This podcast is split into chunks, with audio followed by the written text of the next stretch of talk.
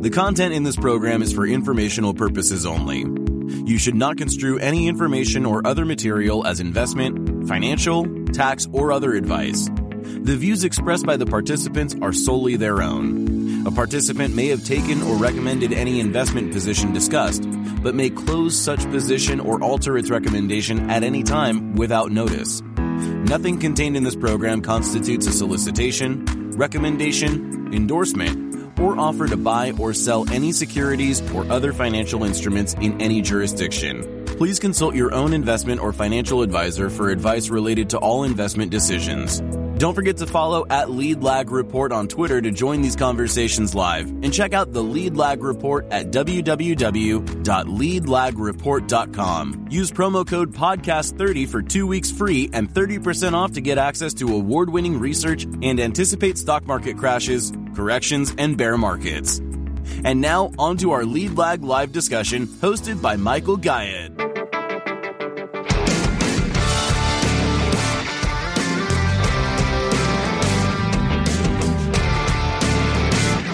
This should be a really interesting conversation. Jon uh, reached out to me uh, and wanted to talk markets, looked into his background, figured it might be, certainly will be a worthwhile conversation. And uh, as always, this will be in, in, all your favorite platforms under that Lead Lag Live banner. Uh, with all that said, my name is Michael Gayed, publisher of the Lead Lag Report. Uh, joining me for the hour is Jon Markman, uh, the Prince of Peril, which I think is a good good way of describing oneself. Uh, Jon, introduce yourself to the audience. I was, supposed to be the prince of apparel, but I wasn't dressed well that day, so we just shortened it to apparel. Yeah, right. Okay, there you go. Uh, so introduce yourself to the audience here, uh, Jon. Who are you? What's your background? You get involved in instant markets, and what are you doing now? Sure. My name is uh, Jon Markman. I'm a. I started life as a uh, journalist. Worked for the LA Times for about 20 years. I was a financial columnist for a long time. And then um, when just at the dawn of the internet, around 1997, I got invited by Microsoft to come up and help them start MSN with the editorial piece of MSN. And so I created with my team a, um, you know, the whole, everything you see now as MSN money is stuff that we created back in the mid 90s. While I was there at Microsoft, I got a chance to work with a great team of data analysts and with some of the best, including people who had invent, literally invented Excel. And I created a, a um, I used that expertise and some other um, individuals to create a the, the first stock rating system in the United States since Value Line. And that worked out fantastic. Still working to this day. And uh, around 2002, I left Microsoft, started, I went, I started a, a work as a portfolio manager for a hedge fund. That lasted a couple of years. And then I went out on my own as a financial services provider. And that's what I've been doing for the last 15 years. I have three newsletters, or four, four newsletters, I'm sorry. Um, tactical options for options, uh, precision PDF, uh, precision ETFs or ETFs, strategic advantage about the techno- technology stocks behind the great digital revolution. It must be interesting kind of being at the early stages of the internet revolution and building out MSN money. Um, how has financial media content changed in your view from from those days in the in the mid late nineties to today? It's kind of hilarious because it hasn't changed hardly at all. You know, back then it was what black text on a white background, and guess what? Today it's black text on a white background you know, journalism hasn't really the the piece of obviously journalism hasn't changed, and the technology hasn't really changed that much either. We just want to provide provide information in the most you know, the clear and concise way possible, and it still seems to be black text on a white background. In addition, I think the real the real changes have been um, services like this one here um, at Twitter, Twitter Spaces, so that people can use their voices rather than rather than typing, which is a, a, a big deal. Do you think that um, the the attention span of audiences has has gotten shorter. I mean, you know, back then there was such a thing as a long term investor, and, and, nowadays I'd argue maybe not so much. Well, I mean, there's been a lot of studies about that, right? I mean, people Fidelity will tell you. Uh, people have to talk about the study that Fidelity did. They found out that it's best it's it's best investors over the past 50 years were people who had died. Yeah, the uh, the so-called phantom accounts, right? It's like those the accounts that uh, people forgot about uh, end up having the best returns because they're not reacting off of noise and volatility. I think is the point. That is that is exactly the point. I mean, obviously, um, you know, if you can trade uh, extremely quickly like the high high frequency um, boxes do on Wall Street, and you can make money off that, hey, be my guest. But for the most part, I think individuals are best best off taking a long term view. All right, so let's talk about uh, your long term view here uh, for a bit in terms of cycles and where we've been. I think a lot of people would be uh, surprised if you entered the year and said we're going to have a regional banking crisis, that you'd have the S and P still up seven percent for the quarter. Uh, people would probably think you'd be crazy. Now that's more of a short term, intermediate term, but what's your view on where we are in the cycle? Is are the lows in? Are we in a new secular bull? Just kind of riff on that for a bit. Sure, with a caveat that nobody nobody really knows anything. I'll tell you my, my point of view anyway. You know, obviously last year was a terrible year for for technology for small cap stocks. Coming in when the calendar turned to January first, everyone expected the same to continue, except of course it was the opposite. The technology stocks within the S and P 500 are up 21 percent in the first quarter. And do you know how much the Dow is up? Not even 1%. So it's really been a, a, gigantic swing from the most, the least risky instruments that you could own in last year to the most risky instruments you can own this year. But of course, um, I don't think really the public, even though that's, that's something we can see on the surface, I think that's really, that differential, that delta is really being captured mostly by professionals. I think that individual investors have had a hard time making the transition from thinking uh, from the kind of losses that they suffered with technology last year and bringing it over into their with their into their approach this year. Which is all to, which is all to say, I think that technology has a long way to go, not just this year, but probably for the next nine or ten years. So you so you don't buy the argument that you know the the tech sector is is is done, that growth is going to be weak relative to value, that you know we're back to sort of the uh, the old playbook, right? If you want to play beta, you play Nasdaq. Well, that, that, you know that, that was what that was last year, right? Last year was all about playing playing it safe staying, staying out of the way and making and adjusting to the fact that the Federal, Federal Reserve was going to raise interest rates by as much as three or four percentage points. But that was last year. You know, the market looks forward, and so what the question is, what happens next? And I think that investors are looking forward to the end of a rate tightening cycle. Obviously, something that's up for a lot of debate, but I think that's what investors are looking at now and getting ready for Q2, three, and four that could surprise significantly on the upside. I've been on the um, the melt up kick really since October, and um, I keep referencing this point that this is a pre-election year. Uh, pre-election years tend to be the strongest in the presidential cycle, and that this year could surprise a lot of bulls, but it could be still a volatile period. I mean, I happen to think there might be risk of a correction in April, just as everybody's getting comfortable um, with what seems to be the end of this in quotes crisis. Talk about um, how you think about volatility. April is, uh, you know, typically the best month of the entire year. In addition to that, in addition to December, and I don't think that's really likely to change too much. I mean, people are really believing the idea that the earnings are going to be terrible, the economy is going to be terrible, banking is banks are blowing up, and that you know people are settling it. Professional, even professionals are settling in for a week, a week, a quarter to come. But I just think that's just just wrong. You know, the market looks forward. It looks around the looks around the corner, and it sees the potential for the Fed to start raising dropping rates as soon as uh, the midsummer. And if that happens, I think you're going to smoke a lot of bears and quasi bears out of out of hiding and force them into the market. It's going to be a, a forced trade. You know, the, the reality is that in, professional investors not lag the, the, the, market. They just it's just it's death. They'll, their, their assets will move, so they're going to have to catch up. And I think that that could make a spectacular April and May. Has it been surprising to you that maybe markets haven't gone down more? I mean, it was on a real return basis, obviously very ugly last year, but the narrative uh, seems to make it seem by the bears, the real bears, that we're in this high inflation environment, it's stagflation, it's going to be years of frustrating movements, and that ultimately we're going to be hitting lower lows. Where are they getting it wrong? I hear you on the point that markets are forward looking, but why is there a disconnect between the narrative that's out there in the popular media and, and price? People are naturally scared, and they're just always scared about losing uh, their money in the markets. And, but you know, we the markets survive. You know, they're, they're very resilient. Uh, they're made up of people who are greedy, and that's. I'm not saying that greed is good. Greed, greed is good. I'm not. I'm not going to go Gordon Gekko on you. But the fact that is that um, it's still the best way to, to for individuals and individuals, institutions, and families to grow their wealth over time and it's going to continue to be that way. You know, I, f- I find the, the timing of the recent rally really interesting. If the current rally turns out to be the rally, uh, its closest resemblances are all they all occurred in March. Marches over the last 20 years. March 2003 was the end of the bear market. You know, the the dot com bear market. March 2009 was the end of the financial crisis bear market. March 2020 was the was the bottom of the pandemic bear market. And now, guess what? It's March 2023. Here we go again. Yeah, it, it, I've seen similar points on that. Um, yeah, and and, and you're saying I'm, you're saying I'm not original. No, no, no, no. I, I'll just throw in one little bone for myself. I did happen to call the October 13th, October 13th low to the day. It was, it was kind of a, I did it because I always tell my subscribers that the single best day to invest in the market um, over time is, has been October 13th.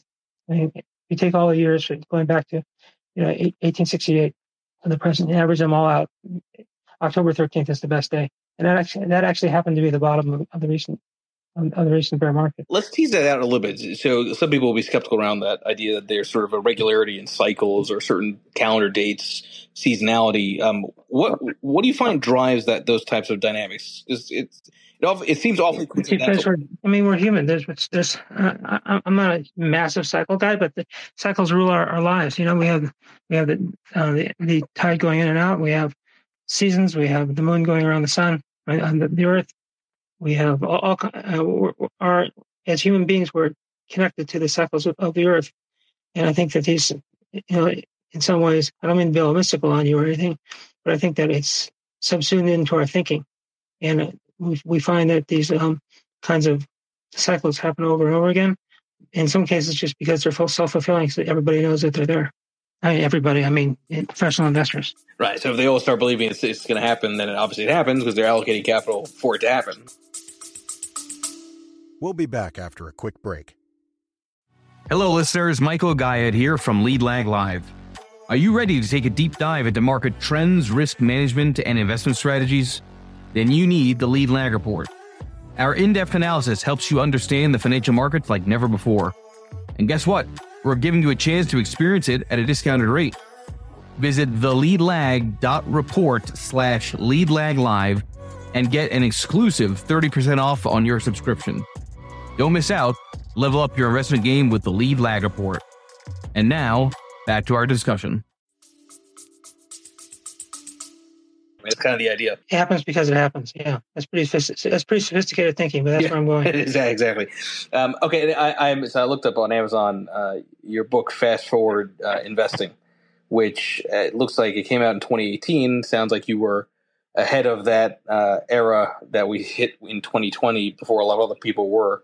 Uh, first of all, I'm just curious uh, why the interest in the tech AI side back then, gene editing, robotics, all the stuff that we hear now.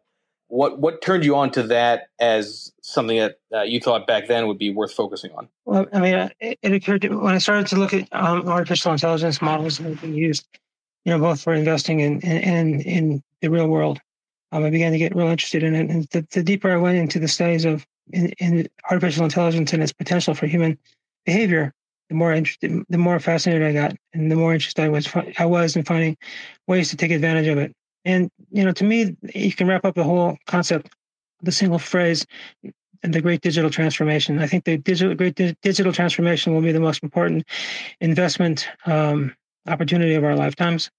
And it and it's you know it started it started back in, you know, when IBM created the PC, and it continues now with um, Open AI developing the, the most incredible um, consumer-facing AI engine we've ever seen. My last book also contained a lot about uh, electric electric cars, you know, gene editing, et cetera. These are you know advances on the on the very front edge of where we're going as humans, and I think it's important for uh, for individuals to be able to learn about those opportunities and um, and invest in them for the long term. And sometimes for the long term can be really short. I mean, sometimes these companies go belly up, but I think if you have a, a, a, good solid set of them, maybe five to ten of them in your portfolio, you can do really well. And I, am not talking about any crazy little IPOs. I'm saying Microsoft, for instance, has made a tremendous um, investment in AI. Broadcom has made a tremendous investment. Nvidia is probably the, is not just the king of all semiconductors, but the king of um, artificial intelligence as well. Schlumberger is, has used in artificial intelligence uh, to help company uh, oil companies find you know new sources of energy underneath the ground. So, and you know Home, Home Depot and all the retailers are also using artificial intelligence to do a better job of matching their inventory with with purchases. Just just to name one thing.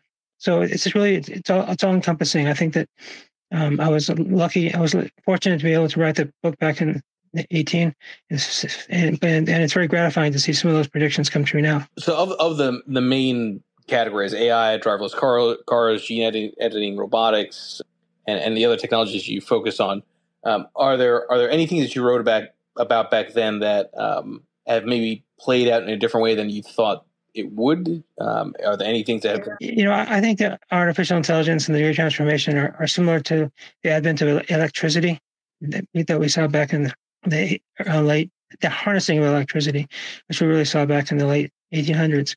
And um, I think GM, the, the, mainstream auto companies are going faster into electric, electric vehicles than I expected.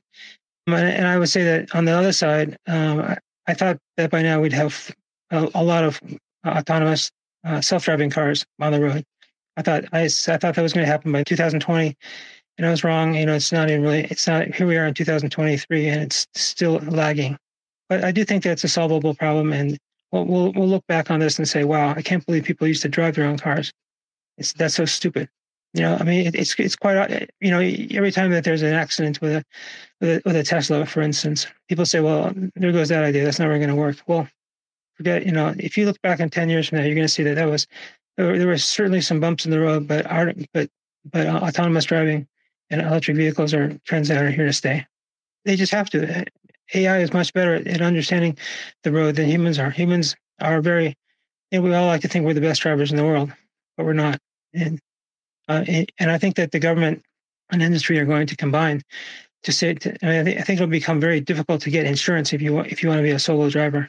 Insurance companies will require you to have a self-driving car. That's where things are lagging the most, right? I mean, the government is notoriously slow anyway at things, right? Just given the bureaucracy elements of the way things work, but you know, technology moves at a much faster pace. So uh, I hear you. At some point, you know, it'll be more expensive to insure an individual than a self-driving car, but it was presumably going to take a long time to get the government kind of to be on that bandwagon. No, I, th- I think that's right. Yeah, but they're they're on the bandwagon now. They're looking. They're uh, trying to f- formulate ways to regulate um, self-driving cars, and ultimately they'll do it. They'll get it right.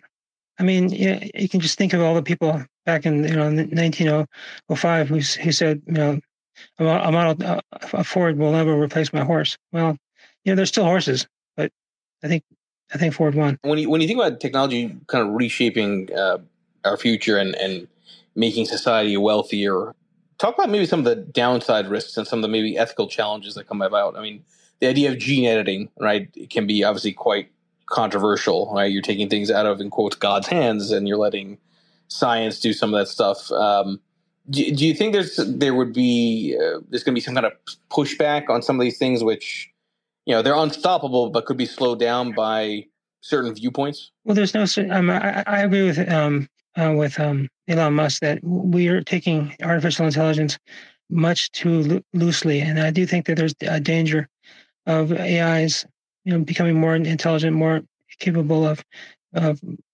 doing human-like things, and uh, there's a there's a potential for them to take out uh, companies to take to drop a lot of jobs, a lot of jobs. I mean, millions of jobs away from individuals. And so I would I would really worry about that, that the most of all the things I, I wrote about. The, the AIs can, can become autonomous and they can lead us in directions that we can't even fathom today.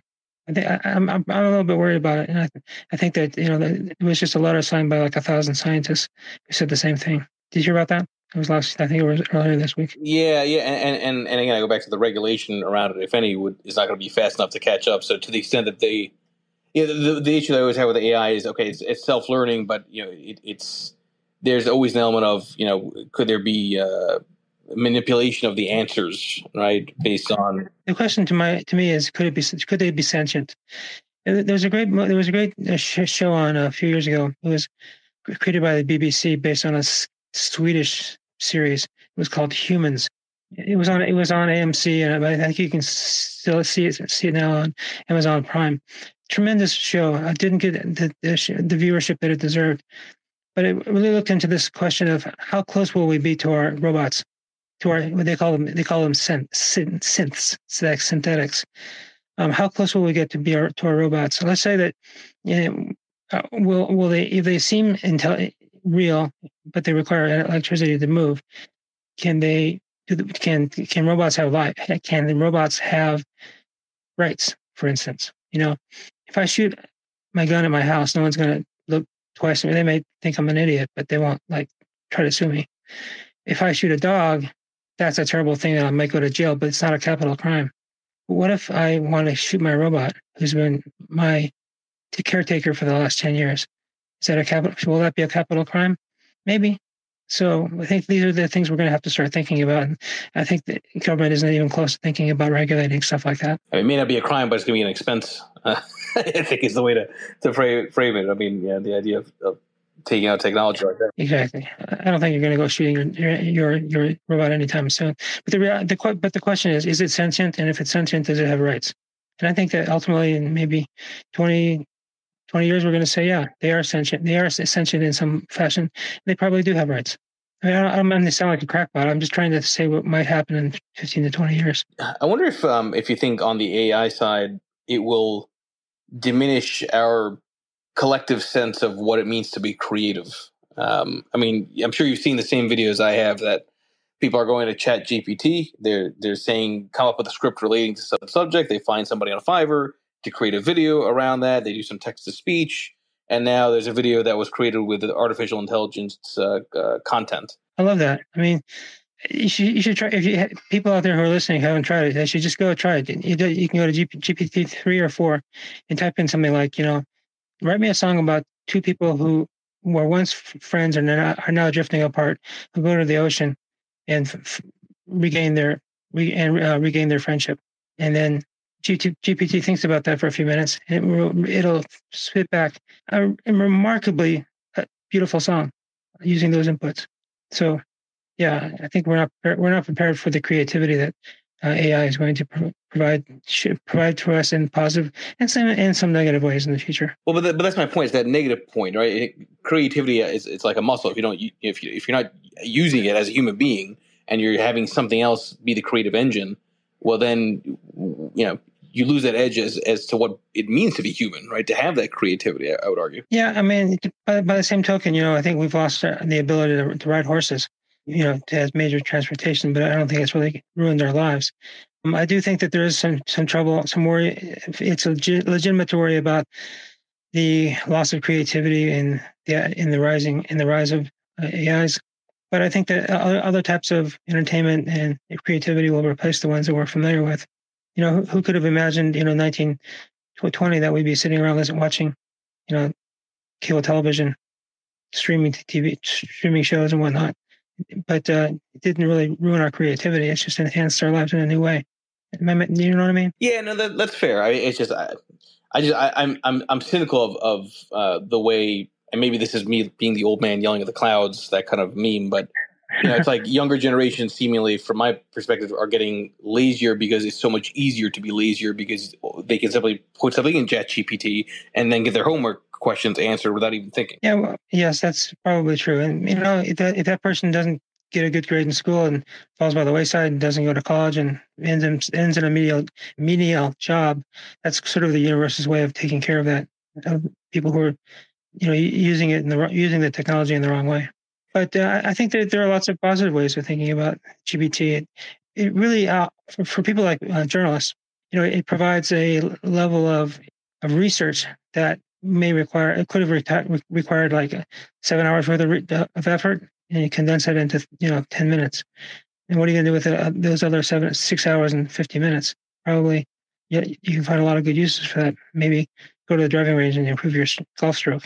Not that I'm, not that I'm speaking personally or anything. But exactly let, let, let's relate that again to the point about the nasdaq and, and kind of big tech and kind of a broader cycle that continues for big tech as the leader one of the frustrations, criticisms, whatever you want to call it, of the last decade is you ended up having this real concentration around just a few mega cap tech companies that really drove the headline averages, while most other things really didn't. Even you know this quarter's performance, you know, would, would not anywhere near look as strong if you took out Microsoft and you know, a couple other big cap tech names. Um, do you think that AI will only further the market cap concentration of these big cap tech names because they're the ones with the resources to to create it. to implement it and then capture all the alpha out of it? I don't really worry about that, to tell you the truth. Um, yes, they will use it in, in important ways, in valuable ways, but I think that AI actually will help the ChatGPT and the, and the rest will help smaller companies become larger efficiently, more efficiently, because they won't have to pay a lot of uh, a lot of people who are making high salaries and whatnot to do the work that can be now seen as a little bit more menial. So, um, yeah, I'm not wor- I'm not that worried about that. Are you? Well, I mean, it, I mean, I worry about it from the standpoint of just concentration risk, right? It, it, just if you think about just a, a passive I, benchmark, right? The thing I do worry about the most, though, is I think about my kids. You know, when they were in uh, junior junior high school, uh, every night they would have book reports and s- speeches and things to to to uh, to work on, and you know they would do their work, and then they would bring it to me, and I would go over and tell them about how to do a better job of using commas and paragraphs and phrases, and t- teaching them about parsing language and stuff like that. Um, and they both grew up to be pretty good writers and you know thinkers. I worry about the fact that you can a kid can go to, to ChatGPT and ask for a book report on, you know, off um, one flew over the cuckoo's nest and get it in 30 seconds and rather than thinking about it themselves. And so far, we haven't found any ways of preventing them from doing that. So I think that's just, I don't think it's a bad thing necessarily. Well, it is a bad thing, but it'll be a, it'll be interesting to see how schools and municipalities regu- regulate the, the use of these tools by. We'll be back after a quick break. Foodies unite with How You Dish. It's social media with a secret sauce. Food, the world's first network for food enthusiasts. How You Dish connects foodies across the world. Share kitchen tips and recipe hacks. Discover hidden gem food joints and street food. Find foodies like you. Connect, chat, and organize meetups. How You Dish makes it simple to connect through food anywhere in the world. So, how do you dish? Download How You Dish on the Apple App Store now. Students. Right. It means you need AI to tell if it's AI. Right. right? I think it's kind of the which is which is actually a whole other bizarre derivation. That's a good one. No, but I don't like how else would you do it, right? If you're going to, you need to have something that could that could tell it's a marker or something that's artificially driven. As they say in basketball, game recognizes game. Right. right. Exactly right. I mean, that's kind of the idea there. Um, I got a question from one of the audience members saying, "Can you ask Jon about the?" Tesla robot, uh, his opinion and on that and Neuralink. You want to know about my opinion about the robots being used at, at Tesla? I don't know much about them today, to tell you the truth. All I know is that robots in the factory floor have proven to be not as effective as early advocates wanted them to be. And I think that they'll get a lot better as, as time goes on. But right now, I, I think that they're, you know, you, you look at what Elon Musk has achieved and you have to tip your hat to him. Ro- the robots have not proven to be as effective as I think his even his team expected. And so there's a lot of growth available in that space. And you know what's interesting is um, if you look at the stock market, uh, I would have thought that there there would be a lot of great companies to invest in to, to take advantage of robots, but there really aren't. All the robot focused companies have been pretty have been pretty weak. I think it's because they depress maybe they depress margins or they just aren't as effective as as we all thought they would be in the in the beginning. There's a, there's a lot of things that aren't. There's a lot of things that aren't as investable as you might think. Like for every house, every every car needs uh, needs um, airbags, for instance. But you know, you're not going to go out and invest in airbag companies. Yeah, and I think that's actually maybe a good direction to go, which is, you know, if you're trying to play some of these mega tech themes, um, are there more levered ways of playing them, more direct ways of playing them than just the Microsofts of the world, right? And if there are, how do you even go about identifying um, them? I would say there are lots of smaller companies out there who are doing interesting things in that space. But I don't really think that the the Microsofts, Nvidias, and and you know monolithic power. I think these chip companies are not that expensive right now, particularly after the the, the recent you know two year shakeout. And I, I don't, I, it doesn't bother. I don't, their valuations are high, but they're not nothing nothing like they're nothing like outrageous. The kind of nothing like the kind of thing we saw before the big financial crisis, or certainly not as high as during the you know mid '90s or the dot com era. Are they more expensive? Yes, they are more expensive because they're growing faster. Going back to the, the uh, your prior life on the journalism side, um, was there was there more of an edge in following news flow back then when it came to figuring out future investments than there is today? Um, I'm curious if you think markets are maybe more efficient or even less efficient uh, in terms of the reaction and news flow? Well, I think it's much much more efficient today when you, information gets disseminated via you know via Meta, via via Facebook, via Twitter, via you know instant messenger, etc. Yeah, I think it's I think it's the case. What do you think? It's hard. In theory, yes, you're you're right. It's more efficient, but there's also more. Um, I would say overpricing right? So just like this regional bank crisis in quotes, right? Everyone saw the headlines. It was priced in pretty quickly, but then it caused an overreaction in terms of this narrative that it was the end of the world, which caused, you know, uh, right? This you can argue a bit of this rip right this this month. The, re- the reaction the reaction function was amazing. It's such an we're going to be studying what happened um, into Silicon Valley Bank for for decades. People that will be a case study of the psychology of uh, of banks. And I think really one thing it really did is exposed it exposed uh, what banks really are, which is uh, just a giant box of leverage. You know, it's not like the whole U.S. economy. In, in fairness, well, you know, you, you, look at I mean, what you, what you see when you see a bank is you have this thin layer of deposits at the bottom. It all right. And let's just say you have a twenty foot, I mean, a twenty brick stucco wall or brick wall. You have this the bottom two layers of of rock are your deposits. Then you have like 18 rows of of leverage, like of credit, and those deposits are holding up all that leverage. But if you have someone something come along that, that takes out that layer at the bottom, the whole thing falls down, and it's just and that's what we that's what we witnessed two weeks two weeks ago. We, we got re re uh, re schooled on the concept that banks are very dangerous leverage boxes of, of high, high, leverage, and they should be treated with a lot more caution than they are. And that, and that basically killed the whole value. I mean, the, to your point about the reaction function, it's also the reaction function internally by the market. The, the the response to the banking in quotes crisis wasn't get out of stocks; it was rotate out of financials, let's stay in stocks, and which is what benefited tech. Right. I, I, think I think it's fair to say that um, tech picked up the balance. Some technology companies picked up picked up the the psychological edge to in the investors' minds. And you know, I think you've seen the phrase um, that's very popular popular right now. This, the one thing that's very popular to say right now in investment circles is that big tech is a safe haven, which is kind of hilarious. But it, it isn't actually that crazy because you know you could easily one day wake wake up in the morning and discover that your bank your, your shares of a bank have gone to zero, but that's never going to happen with Microsoft or NVIDIA. You're, you're not going to wake up one morning and find out your, your investment went to zero. Yeah, I mean, they, listen, they're, they're safe havens until they're not. I mean, it's this is like classic narrative following price. I mean, if you have a real credit event or something that just shakes beta, to think that any sector would be held higher, yeah, you're going to have relative outperformance, sure, but you know, real fear does not discriminate around whether it's AI or or an energy stock.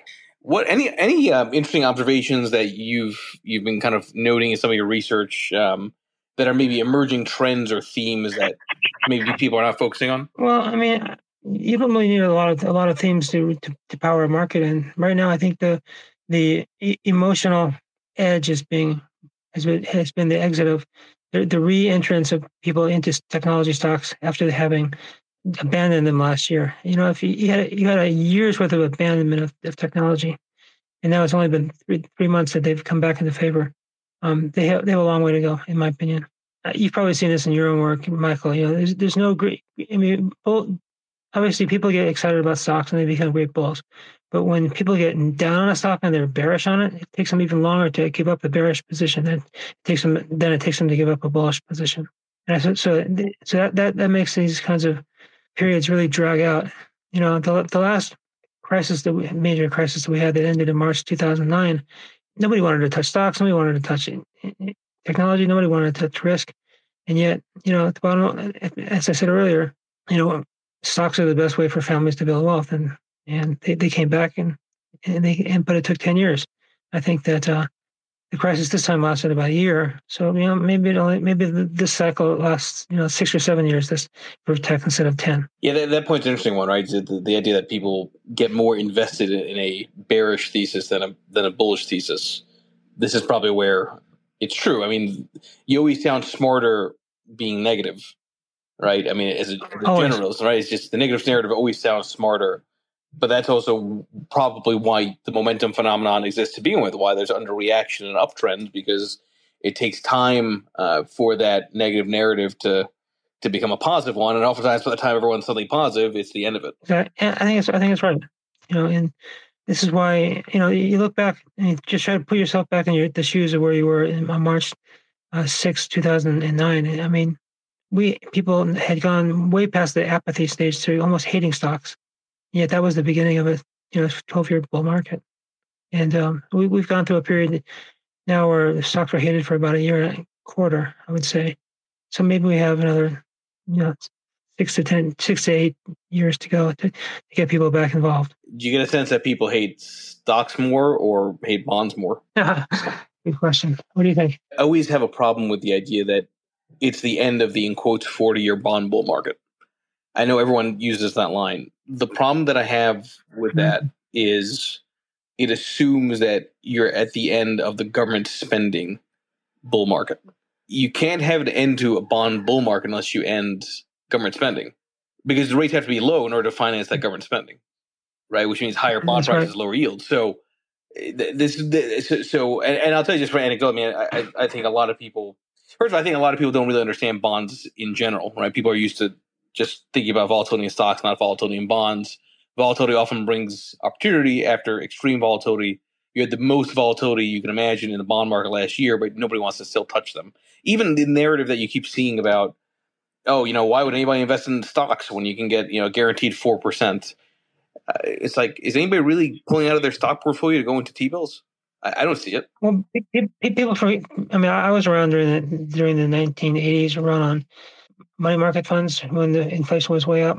I remember back in the 80s when there was high inflation and money market funds were going for 10%, 11%, 12%, 13%, 15%.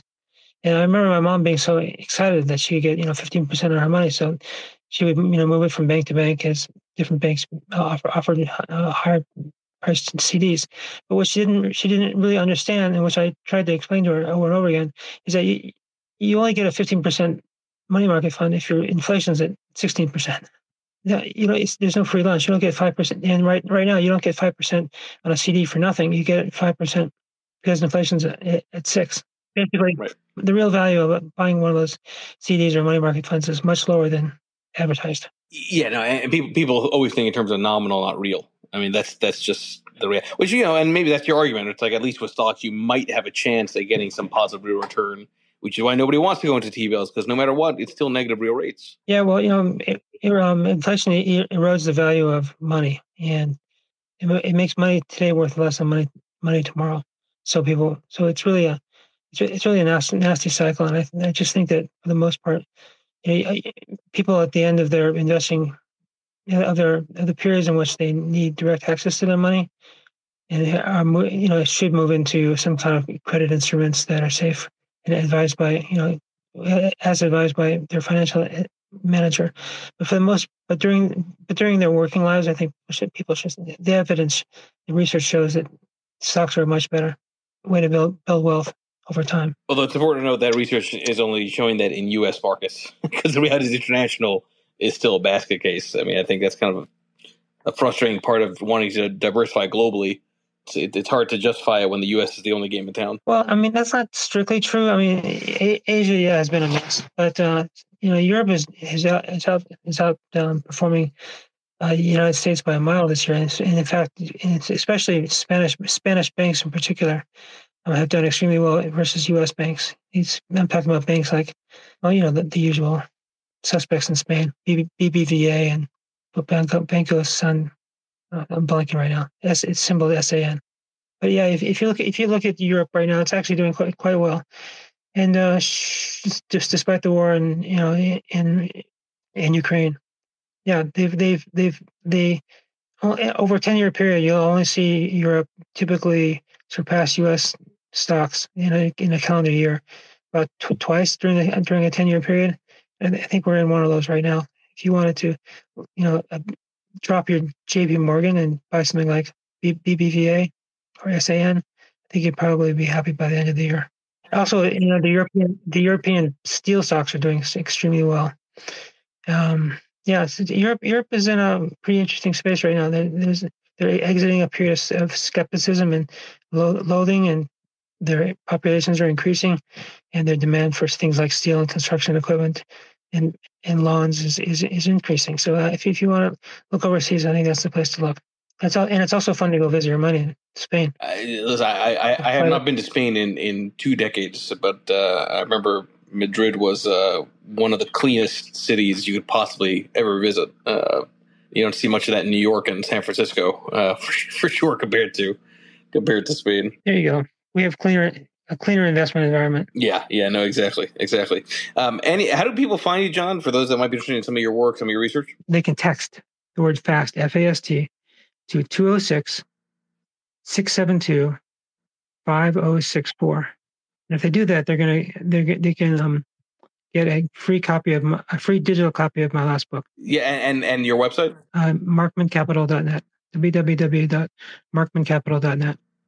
We have uh, four newsletters that have done extremely well this year, and we would we would uh, appreciate and I'd love to have an opportunity to discuss that with some of your listeners. Again, once again, text FAST to 206 672 5064. And we'll email you back a, a copy of my a digital copy of my latest book. It's called Fast Forward Investing. That's a uh, good place to wrap this Twitter space up. Uh, hopefully, it was enjoyable. Thank you, Jon. Appreciate it. The content in this program is for informational purposes only. You should not construe any information or other material as investment, financial, tax, or other advice. The views expressed by the participants are solely their own. A participant may have taken or recommended any investment position discussed, but may close such position or alter its recommendation at any time without notice.